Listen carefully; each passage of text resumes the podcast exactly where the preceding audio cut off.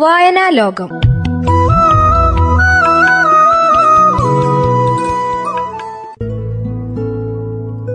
നിർവഹണം Nadavayal C M കോളേജിലെ മലയാളം അധ്യാപിക ദീപ രജനേഷ്. ഏവർക്കും വായനാ ലോകത്തിലേക്ക് ഹൃദ്യമായ സ്വാഗതം. വായനാ ലോകത്തിൽ ഞാനിന്ന് നിങ്ങളുമായി പങ്കുവെക്കുന്നത് വേറിട്ടൊരു രചനാ വൈഭവം കൊണ്ട് വ്യക്തിമുദ്ര പതിപ്പിച്ച പി. കേശവദേവിന്റെ ദീനാമ എന്ന ചെറുകഥയാണ്. മനുഷ്യ മനസ്സിനെ ആഴത്തിൽ തൊട്ടറിഞ്ഞ് പല പല വർണങ്ങൾ ഒന്നു ചേരുന്ന സംഗമഭൂമിയാണ് ജീവിതമെന്ന് നമ്മളെ കാണിച്ചു തന്ന പി. കേശവദേവ്. അദ്ദേഹത്തിന്റെ ഏറെ വ്യത്യസ്തമാർന്നൊരു ചെറുകഥയാണ് ദീനാമ. ദീനാമ ഒരു കഥാപാത്രം മാത്രമല്ല അവൾ നമ്മുടെ സമൂഹത്തിലെ ചിലരുടെയെങ്കിലും പ്രതിച്ഛായയാണ്. സൗന്ദര്യത്തിന്റെ പല മാനങ്ങൾ ദൃശ്യമാക്കിയാണ് നമ്മുടെ ലോകം നിലനിൽക്കുന്നത് തന്നെ. ഒരു കുട്ടിയുടെ ജനനം മുതൽ സൗന്ദര്യ സങ്കല്പത്തിന്റെ നിറക്കൂട്ടിലാണ് ഓരോരുത്തരും കിടക്കുന്നത്. എന്തിനു പറയുന്നു? ബേബി സോപ്പിൽ തുടങ്ങി ഓരോരുത്തരുടെയും സൗന്ദര്യം കൂട്ടാൻ ഉതകുന്ന തരത്തിൽ എത്രയെത്ര പ്രൊഡക്റ്റുകൾ. കറുപ്പുന്ന നിറത്തിലുള്ള സങ്കീർണതകൾ വളരെ വലുതാണെന്ന് ആരോ പഠിപ്പിച്ചു വെച്ച പോലെ. എല്ലാവർക്കും സൗന്ദര്യം എന്നത് കാഴ്ചയിലുള്ള രൂപം മാത്രമാണ്. ഇത് ആരുടെയും കുറ്റമല്ല. കാലങ്ങളായി മനുഷ്യനെന്ന ജന്തുവിന്റെ ഉള്ളിലടിഞ്ഞു പോയ ഒരു ശാപമാണത്. വെളുപ്പാണ് സൗന്ദര്യമെന്നും നല്ല മൂക്കും നല്ല കണ്ണുകളും ചുണ്ടും ചെവിയും തുടങ്ങി എല്ലാം മനോഹരമായിരുന്നാൽ മാത്രമേ ഒരാൾക്ക് സൗന്ദര്യമുള്ളൂ എന്നുള്ള ധാരണ അതിൽ നിന്ന് മോചനം വേണമെങ്കിൽ യഥാർത്ഥ സൗന്ദര്യം നാം തിരിച്ചറിയണം. യഥാർത്ഥ സൗന്ദര്യം മനുഷ്യന്റെ ബാഹ്യരൂപമല്ല മറിച്ച് അതവന്റെ ഉള്ളിലാണെന്ന നാം തിരിച്ചറിയേണ്ടിയിരിക്കുന്നു. ഉള്ളിലുള്ള സൗന്ദര്യത്തെ നാം അനുഭവിച്ചറിഞ്ഞാൽ എത്ര വിരൂപന്മാർക്കും അതീവ സൗന്ദര്യമുണ്ടെന്ന് നാം തിരിച്ചറിയും. ഇങ്ങനെ ഒരു തിരിച്ചറിവിലേക്ക് കൊണ്ടെത്തിക്കാൻ തക്ക കരുത്തുറ്റ ഒരു ചെറുകഥ തന്നെയാണ് ദീനാമ. സാറാമയും ദീനാമയും സഹോദരിമാരാണ്. ദീനാമയെ അപേക്ഷിച്ചു നോക്കുമ്പോൾ സുന്ദരി. സുന്ദരി എന്ന് പറഞ്ഞാൽ പോരാ സുന്ദരിയുടെ സുന്ദരി. ദീനാമയുടെ വൈരൂപ്യം സാറാമയുടെ സൗന്ദര്യത്തെ എടുത്തു കാണിച്ചു. അതുപോലെ തന്നെ ദീനാമയുടെ വൈരൂപത്തെയും എല്ലാവരുടെയും മുമ്പിൽ ദീനാമ ഒരു ചോദ്യചിഹ്നമായി നിലകൊണ്ടു. കഥ തുടങ്ങുന്നത് ഇങ്ങനെയാണ്. അവൾ കണ്ണാടിയിൽ നോക്കി നിൽക്കുകയാണ്. പതിഞ്ഞ മൂക്ക് കറുത്തു തടിച്ച വിടർന്ന ചുണ്ടുകൾ ഉന്തിയ ദന്തനിര പകുതി അടഞ്ഞ കണ്ണുകൾ മെലിഞ്ഞുണങ്ങിയ കഴുത്ത് കരിക്കട്ടയേക്കാൾ കറുത്ത നിറം അതാണ് അവളുടെ ബാഹ്യരൂപം. ആ വൈരൂപത്തിനിടയിൽ സൗന്ദര്യത്തിന്റെ വല്ല അംശവും മറഞ്ഞു കിടക്കുന്നുണ്ടോ എന്ന് പരിശോധിക്കുന്നത് പോലെ അവൾ അങ്ങനെ കണ്ണാടിയിൽ നോക്കി നിൽക്കുന്നു. ദീനാമ കൊച്ചമ്മോ ആ കണ്ണാടി ചീത്തയാക്കുന്നത് എന്തിനാ? വാതിൽക്കൽ എത്തി നോക്കിക്കൊണ്ട് സാറാമ പറഞ്ഞു. എപ്പോഴും ദീനാമയെ പരിഹസിക്കാനാണ് അധിക സമയവും സാറാമ ഉപയോഗിക്കാറ്. എന്നാൽ യഥാർത്ഥ സൗന്ദര്യത്തിന്റെ ഉടമ നമ്മുടെ ദീനാമ തന്നെയാണെന്ന് ആരും തിരിച്ചറിഞ്ഞില്ല. കൊക്കു പോലുള്ള കണ്ടവും ഒട്ടിയ മൂക്കും അർത്ഥമിലീത നേത്രങ്ങൾ ആനച്ചുണ്ടു കണക്കിയ അതരങ്ങൾ മാലിനീമണി ദീനാമയല്ലയോ ദീനാമ സ്കൂളിൽ പഠിച്ച കാലത്ത് അവളുടെ ക്ലാസ്സിലെ ഒരു കുറുമ്പ് പയ്യൻ എഴുതിയ ഹാസ്യ കവിതയാണിത്. ഏതു സമയത്തും സാറാമയുടെ വായിൽ ഈ വരികൾ മാത്രം. എന്നാൽ ദീനാമ പരാതിപ്പെട്ടതേയില്ല. അവളുടെ മനസ്സിന് അത്രയേറെ അഴകുണ്ടായിരുന്നു. അതുമാത്രമല്ല ആരെയും ഭംഗിയായി ഒരുക്കുവാനും വസ്ത്രങ്ങൾ മനോഹരമായി ഉടുപ്പിക്കുവാനും ആരുടെയും മുഖത്തിനടങ്ങുന്ന മുടിചീകലും എല്ലാം ദീനാമയെപ്പോലെ ആർക്കും വശമില്ലായിരുന്നു. അതിനവൾക്ക് വലിയ പാടവമായിരുന്നു. അവൾ ഏതൊരു വസ്തുവിലും സൗന്ദര്യം ദർശിച്ചു. ദർശിക്കുക മാത്രമല്ല ഭംഗിയാക്കി വെക്കുവാനും അവൾ അതിവിദഗ്ധയായിരുന്നു. വീടിനോട് ചേർന്ന് ഒരു പൂന്തോട്ടവും വള്ളിക്കുടിലും അവൾ നിർമ്മിച്ചിട്ടുണ്ട്. അവളുടെ ലോകം അതായിരുന്നു. സ്കൂൾ പഠിത്തത്തിന് ശേഷം അവൾ എവിടെയും പോയില്ല. പോകാൻ ആഗ്രഹമില്ലാഞ്ഞിട്ടല്ല. എവിടെ പോയാലും അവൾ അപഹസിക്കപ്പെടും. അവളുടെ അപ്പനമ്മമാർ അവളെ എവിടെയും ഒറ്റയ്ക്ക് വിടുവാനും ധൈര്യപ്പെട്ടിരുന്നു. കാരണം ചെറുപ്പക്കാരിൽ നിന്നും അവളുടെ വൈരൂപ്യം അവളെ രക്ഷിക്കുമെന്ന് അവർക്ക് ഉറപ്പുണ്ടായിരുന്നു. അപ്പനമ്മമാർ അവളുടെ വൈരൂപത്തെക്കുറിച്ച് ഓർത്ത് സങ്കടപ്പെട്ടു. ആദ്യമാദ്യം സാറാമ്മ പറയുന്നതിന് ദേഷ്യപ്പെട്ടിരുന്ന ദീനാമ ഇപ്പോൾ ഒന്നും പറയാറില്ല.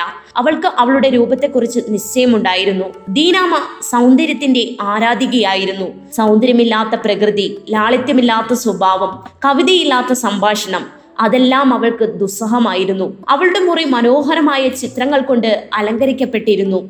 ഒരു നല്ല ചിത്രമോ ശോഭയുള്ള ഒരു പുഷ്പമോ ദീനാമയുടെ ഹൃദയത്തെ കവർന്നു കളയും. എന്നും പ്രഭാതത്തിൽ ദീനാമ കുളിക്കും. എന്നാൽ ഇതൊന്നും സാറാമയ്ക്ക് രസിക്കത്തില്ല. ഒരിക്കൽ സാറാമ്മ ചോദിച്ചു ദീനാമ കൊച്ചമ്മോ കാക്ക കുളിച്ചാൽ കൊക്കാകുമോ? ദീനാമ അവളുടെ സഹജമായ ശോകമന്ദഹാസത്തിൽ പറഞ്ഞു കാക്ക കുളിച്ചാൽ കൊക്കാകില്ല. പക്ഷേ കാക്കയും കുളിക്കും. കുളിക്കാത്ത കൊക്കിനേക്കാൾ നല്ലത് കുളിക്കുന്ന കാക്കയല്ലേ? ദീനാമ മുറിയിൽ തന്റെ ചിത്രങ്ങളെല്ലാം ആസ്വദിച്ചു കൊണ്ടിരിക്കവേ. സാറാമ്മ അവളുടെ ഹംസ ദമയന്തി ചിത്രത്തിലെ ദമയന്തിയെ പെന്നുകൊണ്ട് അവളുടെ ചിത്രകലാപാഠവം തെളിയിച്ചു. എന്നിട്ടൊരു വാചക കസർത്തും. ഇതിപ്പോ നമ്മുടെ ദീനാമ കൊച്ചമ്മയെ പോലുണ്ടല്ലോ. ദീനാമയൊന്ന് നടുങ്ങി. സാറാമ്മേ നീ എന്താണ് ഈ കാണിച്ചത്? നീ സൗന്ദര്യത്തെ കുത്തിക്കൊന്നു. നീ വിരൂപയാണ്. ഇങ്ങനെ ദീനാമയെ നോവിക്കാൻ കിട്ടുന്ന ഒരവസരവും സാറാമ്മ വേണ്ടെന്ന് വെച്ചില്ല. അയൽക്കാരി തങ്കമ്മയുടെ കല്യാണത്തിന് ദീനാമയാണ് അവളെ ഒരുക്കിയത്. ദീനാമയുടെ കൈകളുടെ വൈദഗ്ധ്യം തങ്കമ്മയെ ദേവതയാക്കി മാറ്റി. എനിക്ക് ഇത്ര സൗന്ദര്യമോ ദീനാമേ? ദീനാമ പറഞ്ഞു. അതെ ഇത് നിന്റെ സൗന്ദര്യം തന്നെയാണ്. ഓരോരുത്തർക്കുമുണ്ട് സൗന്ദര്യം. നാം ആ സൗന്ദര്യത്തെ തിരിച്ചറിയുന്നില്ലെന്ന് മാത്രം ഈശ്വരൻ തന്ന സൗന്ദര്യത്തെ നാം കാത്തു പരിപാലിക്കുക. തങ്കമ്മ ചോദിച്ചു ദീനാമേ നിനക്കുമുണ്ടോ സൗന്ദര്യം? ദീനാമ ഉറച്ച സ്വരത്തിൽ പറഞ്ഞു ഉണ്ട്. പക്ഷേ ആരും കണ്ടില്ലെന്നു വരാം തിരിച്ചറിഞ്ഞില്ലെന്നു വരാം. ചിലപ്പോൾ എന്നിൽ കിടന്നു തന്നെ നശിച്ചു പോകുമായിരിക്കാം. ആ വാക്കുകളിൽ ഒരു ദൃഢതയുണ്ടായിരുന്നു. ദീനാമയുടെ സമപ്രായക്കാരുടെയും അവരുടെ ഇളയവരുടെയും എല്ലാം വിവാഹം കഴിഞ്ഞിരിക്കുന്നു. എല്ലാത്തിലും ദീനാമ പങ്കെടുക്കും. ഒരു വിവാഹ ജീവിതം അവൾക്കുണ്ടാകുമോ? ഭർത്താവിനോടൊപ്പം അതിലുപരി ഒരു കുട്ടിയെ ലാളിക്കാനുള്ള വെമ്പൽ കൊണ്ട് അവളുടെ ചുണ്ടുകൾ ഇടറി. സാറാമിക്ക് വരുന്ന ആലോചനകൾ ഒന്നും തന്നെ നടത്തുന്നില്ല. ചേച്ചിയിരിക്കുമ്പോൾ അനിയത്തിയെ എങ്ങനാ വിവാഹം കഴിപ്പിച്ചയക്കാം? അതായിരുന്നു അച്ഛനമ്മമാരുടെ ആദി. സാറാമയ്ക്ക് ഇതിൽ കടുത്ത പ്രതിഷേധമുണ്ടായിരുന്നു. ദീനാമയെ അവൾ ബദ്ധശത്രുവിനെ പോലെ കണ്ടു. ഒടുവിൽ ദീനാമയെ നിർത്തി സാറാമയെ വിവാഹം കഴിപ്പിച്ചയച്ചു.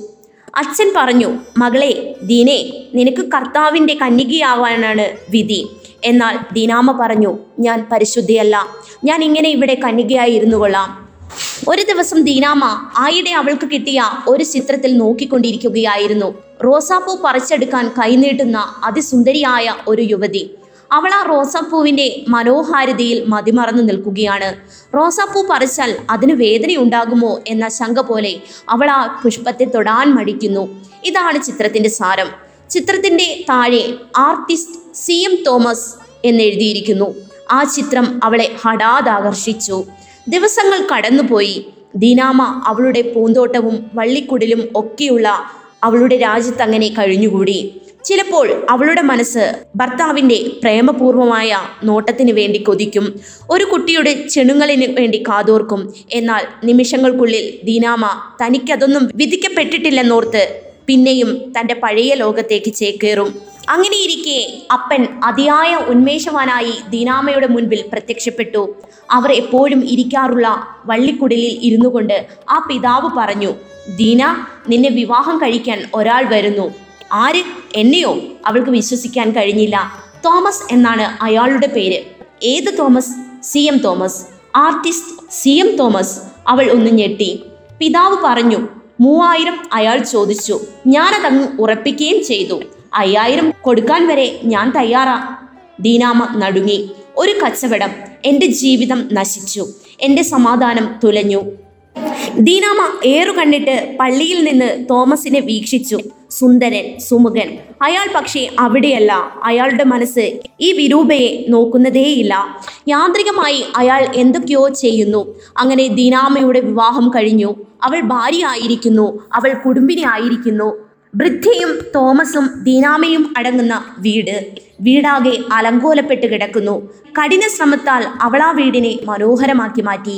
വീടിന് അരികിലായി ഒരു പൂന്തോട്ടവും വള്ളിക്കുടലും നിർമ്മിച്ചു. അതിനോട് ചേർന്ന പൊയ്കയിൽ താമരപ്പൂക്കളും നട്ടുപിടിപ്പിച്ചു. പിന്നീട് അതായിരുന്നു അവളുടെ ലോകം. സി ജെ ആഴ്ചയിൽ ഒന്നോ രണ്ടോ ദിവസം വരും. എന്തെങ്കിലും ചോദിച്ചാൽ ചോദിച്ചു. വിവാഹ ദിവസം അദ്ദേഹത്തിന്റെ അരികിൽ നിന്നതാണവൾ. എന്നാലും അവൾ തന്റെ മനസ്സിനെ നിയന്ത്രിച്ചു. തനിക്കിതൊന്നും വിധിച്ചിട്ടില്ല. തന്റെ രൂപം അങ്ങനെയാണെന്നവൾ സമാധാനിച്ചു. ഒരിക്കൽ ഒരു മനോഹര സായാഹ്നത്തിൽ അവൾ വള്ളിക്കുടലിൽ നിന്നും ആ പൊയ്കയിലേക്ക് നോക്കി നിൽക്കുകയായിരുന്നു. ഒരു മന്ദമാരുതൻ പൊയ്കയിലെ നിർമ്മല ജലത്തിൽ കല്ലോലമാലകൾ ചാർത്തി വിടർന്നു നിൽക്കുന്ന താമരകൾ മെല്ലെ മെല്ലെ ഇളകിയാടുന്നുണ്ട്. വണ്ടുകൾ മർമ്മരഗാനം ആലപിച്ചുകൊണ്ട് പുഷ്പങ്ങൾ തോറും പറന്നു നടക്കുന്നുണ്ട്. ദീനാമ പൊയ്കിയുടെ സൗന്ദര്യത്തിൽ ആമാജ്ഞയായി അവൾ തന്റെ സർവ ദുഃഖങ്ങളും മറന്നു. അവളുടെ അർത്ഥമിലീനിത നേത്രങ്ങൾ വിടർന്നു. പതിഞ്ഞ നാസിക ഉയർന്നതുപോലെ കാണപ്പെട്ടു. പശ്ചിമ ചക്രവാളത്തിലെ അരുണവർണം അവൾക്ക് നേരിയ ചുവപ്പ് നിറം നൽകി. അവളുടെ മുഖത്ത് അവർണനീയമായ തേജസ് വിലയം പ്രാപിച്ചു. അവൾ മധുരമായി പാടാൻ തുടങ്ങി. മറുകരയിൽ ആരോ നിൽക്കുന്നതായി അവൾക്ക് അനുഭവപ്പെട്ടു. തന്റെ ഭർത്താവ് തന്നെ നോക്കി മന്ദഹസിക്കുന്നു. ദീനാമ ആശ്ചര്യപ്പെട്ടു. ആ മന്ദഹാസത്തിന്റെ ലഹരിയിൽ അവൾ അങ്ങനെ നിന്നു. അയാളെ അവൾ പിന്നെ കണ്ടില്ല. ഡ്രോയിങ് റൂമിൽ കയറി വാതിലടച്ചിരിക്കുന്നു ഭൃത്യ പറഞ്ഞു ചിലപ്പോൾ അങ്ങനെ എവിടുന്നേലും ഓടിവരും. റൂമിൽ കയറും. പിന്നെ ഇറങ്ങണമെങ്കിൽ ദിവസം കഴിയും. കുഞ്ഞ് വന്നതിൽ പിന്നെ ഇതാദ്യമാ. അക്ഷമിയായി അങ്ങനെ അവൾ നിന്നു. അവൾക്കൊന്ന് ഉറങ്ങാൻ കഴിഞ്ഞില്ല. നേരം വെളുത്ത അവൾ വള്ളിക്കുടലിൽ പോയില്ല. വൈകുന്നേരം നാലായി. അവൾ അങ്ങനെ മുറി തുറക്കുന്നതും കാത്തിരിപ്പാണ്. മുറി തുറക്കപ്പെട്ടു. എവിടേക്കോ ആ മനുഷ്യൻ ഇറങ്ങിപ്പോയി. അവൾ ആ മുറിയിലേക്ക് കയറി. അലങ്കോലമായി കിടക്കുന്ന മുറി ചിതറിക്കിടക്കുന്ന ചിത്രങ്ങൾ പെൻസിലുകൾ ബ്രഷുകൾ ഓടിക്കളിക്കുന്നു. അവൾ ഒരു ചിത്രം കണ്ടു. ഒരു പുതിയ ചിത്രം. അരികിലായി ചായങ്ങളും ബ്രഷുകളും. അവൾ അത്ഭുതപ്പെട്ടു പോയി. അവൾ ആ ചിത്രത്തിൽ മുഴുകിപ്പോയി. അതിമനോഹരമായ പൊയ്ക. അരുണോദയമായ പശ്ചിമ ചക്രവാളം ആ പൊയ്കയിലെ ജലത്തിൽ പ്രതിബിംബിച്ച് കാണാം. ഒരു വണ്ട് താമരയിൽ ചെന്നിരിക്കാൻ ഭാവിക്കുന്നു. പൊയ്കയുടെ തീരത്തുള്ള വള്ളിക്കുടലിൽ നിന്ന് ഒരു സ്ത്രീ പൊയ്കയിലേക്ക് നോക്കിക്കൊണ്ട് നിൽക്കുന്നു. പകുതി അടഞ്ഞ കണ്ണുകൾ പതിഞ്ഞ മൂക്ക് ഉന്തിയ പല്ലുകൾ നേർത്ത കഴുത്ത് അതാണ് അവളുടെ രൂപം. പുറകിലായി നേർത്ത വള്ളിക്കുടലും പൂന്തോട്ടവും അസ്പഷ്ടമായി കാണാം. അതാണ് ചിത്രം. അവൾ ആ ചിത്രം നോക്കി കുറേ നേരം നിലകൊണ്ടു. ഒരു നേരിയ ശ്വാസം അവളുടെ കവിളിൽ തട്ടി അവൾ തിരിഞ്ഞു നോക്കി. തോമസ് അവൾ വേഗം ഒരു വശത്തേക്ക് മാറി നിന്നു. അവൾ നമ്രമുഖിയായി അയാൾ അവളെ ആവശ്യത്തോടെ നോക്കി. അവൾ പറഞ്ഞു ചിത്രം നല്ലതായിട്ടുണ്ട്. എന്നാൽ ആ വിരൂപയുടെ ഹൃദയം ആ ചിത്രത്തിന് കാണാൻ കഴിയില്ല. ആ ചിത്രം അപൂർണമാണ്. ഇനി അങ്ങോട്ട് കഥാകാരൻ നമ്മെ വേറൊരു ലോകത്തേക്കാണ് കൊണ്ടുപോകുന്നത്. സി. ജെ. ആ ചിത്രത്തെ എങ്ങനെയാണ് മാറ്റിമറിച്ചതെന്നും ദീനാമയിൽ അയാൾ കണ്ട ആ ഹൃദയം ഒരിക്കലും അയാൾ വേറെ എവിടെയും കണ്ടിരിക്കുകയുമില്ല. സി ജെയുടെയും ദീനാമയുടെയും ആ കൂടിച്ചേരൽ എത്ര മനോഹരമായിട്ടാണ് കഥാകാരൻ പകർത്തിയിരിക്കുന്നത്.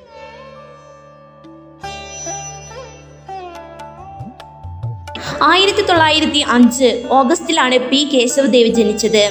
യഥാർത്ഥ നാമധേയം കേശവപിള്ള.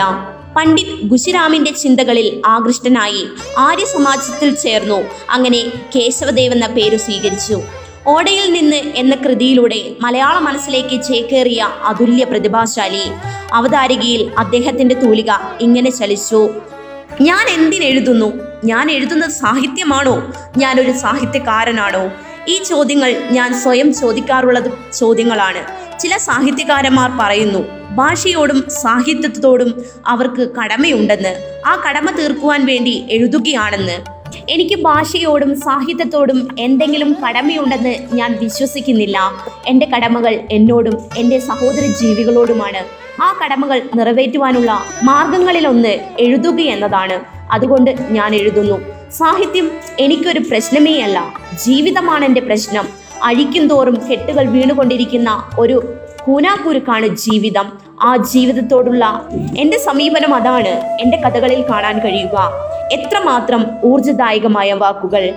അതെ അതുതന്നെയാണ് പി. കേശവദേവിനെ മാറ്റി നിർത്തുന്നതും. ഏതായാലും ദീനാമ എന്ന കഥ വായനയെ ഇഷ്ടപ്പെടുന്ന ഏവർക്കും നല്ലൊരു വായനാനുഭവം സമ്മാനിക്കും. നല്ലൊരു ജീവിത ദർശനവും നമുക്ക് പ്രാപ്തമാക്കുമെന്ന് ആശംസിച്ചുകൊണ്ട് വായനാ ലോകം ഇവിടെ അവസാനിക്കുന്നു. നന്ദി നമസ്കാരം.